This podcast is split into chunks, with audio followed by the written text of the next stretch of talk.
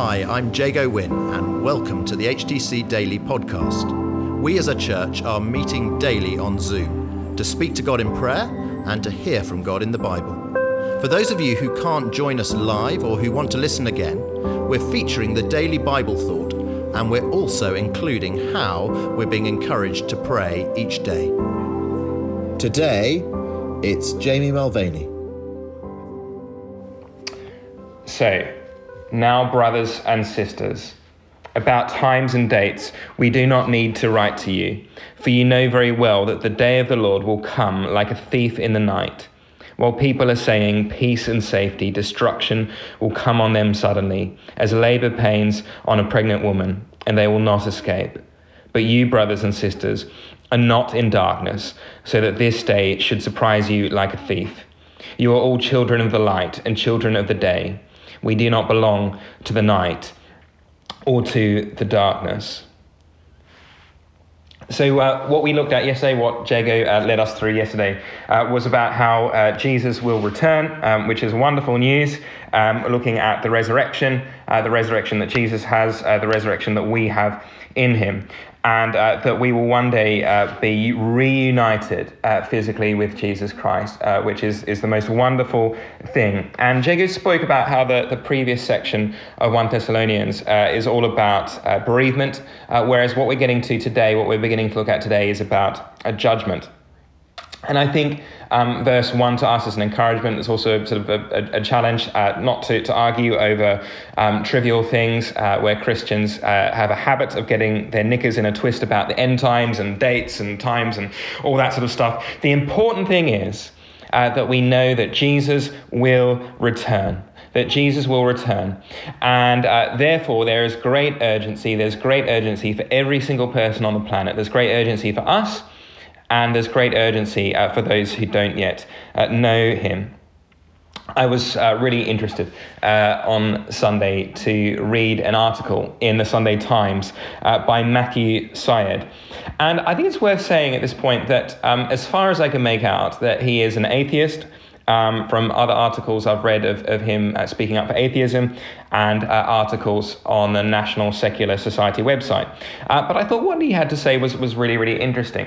And uh, this is the title of his article. It was The War Has Woken the West to Its Own Decay. Let's pray it's not too late. And uh, what he does is he, he writes about how uh, great empires' uh, success uh, throughout the generations have led to complacency, uh, then decadence, then an inability to notice the danger until it's too late. And he writes this. He says, Some pundits described last week as a reset for Western policy. But what we are seeing is, I think, infinitely more consequential. This is a reawakening of the West it has been stunning over recent days to see politicians talking about problems that many of us have been warning about for a decade. But as I watch the courage of Ukrainians, my dominant emotion is guilt. Guilt that we didn't stand up to the autocrats earlier. Guilt that our self indulgence blinded us to the dangers. Guilt that Ukrainians are, even now, dying for the freedoms we forgot how to defend extremely sobering words there from uh, Matthew Syed. What we see there is this sense of, of needing to wake up, of waking up. And uh, uh I'm, it's, it's, it's, fascinating that Jesus uh, very curiously describes himself in this passage uh, like a thief. And uh, we see Jesus described as a thief, uh, not only here and uh, the, the need for us to stay awake, but Jesus being a thief in Revelation, in Matthew 1, in Matthew, in, in 1 Peter. And what we're going to do tomorrow is we're going to come to, to, to, more of what this means for us to wake up in, in the verses that follow.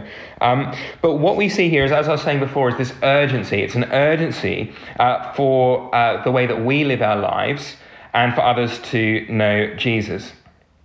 Now, uh, as I said, we'll, we'll come to, to, to, more about this tomorrow. But if we're just to focus on these five verses that have been given to me today, if we're just to focus on these five verses and what can we learn from, from this passage, there's something else that Matthew Syed wrote uh, uh, in his article, which I think is really helpful. He wrote this uh, There is a famous phenomenon in optics called perceptual reversal.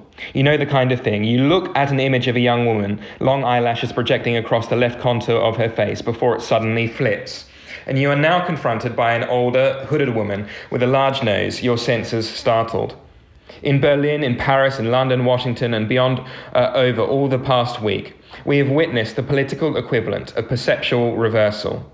We owe it to ourselves and all Ukrainians never to allow our senses to become so distorted again.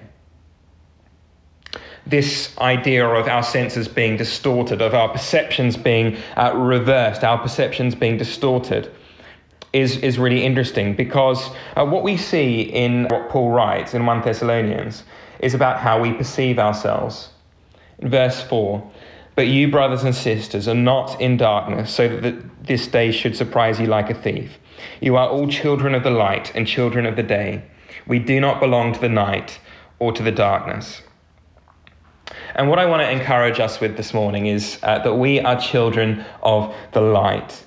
Uh, ultimately, this is a call for us to let Jesus shine his light on each one of us.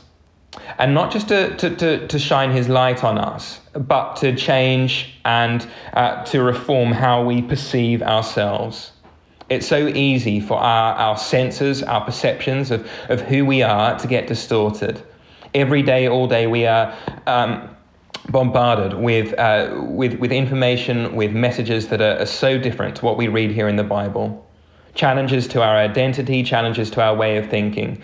But here we are encouraged that we are children of the light and we are children of the day. I'm uh, reminded of uh, John's prologue, John chapter 1, uh, where John describes uh, uh, Jesus as the light of the world, that he is the, the light uh, of light. And we are children of the light. John writes that those who believe in Jesus Christ have the right to become children of God. And that is who we're described uh, here as, as children of God, children of the light. And uh, we can therefore take on this identity, put this identity on, cloak ourselves in, in this light, this light uh, that reveals things, that illuminates things, uh, that uh, drives out darkness, that has an antiseptic effect on sin, um, and that refreshes us. And so this morning, can I encourage us to, to have our senses awakened uh, to Jesus Christ, to have our senses awakened uh, to the light of the world, and He will lead us. He will lead us out of darkness into light and will inspire us and, and help us as we pray, not only for ourselves, but for our friends who don't know Jesus, uh, for this horrible, evil, evil situation uh, that is happening in Ukraine and what else is happening in the rest of the world.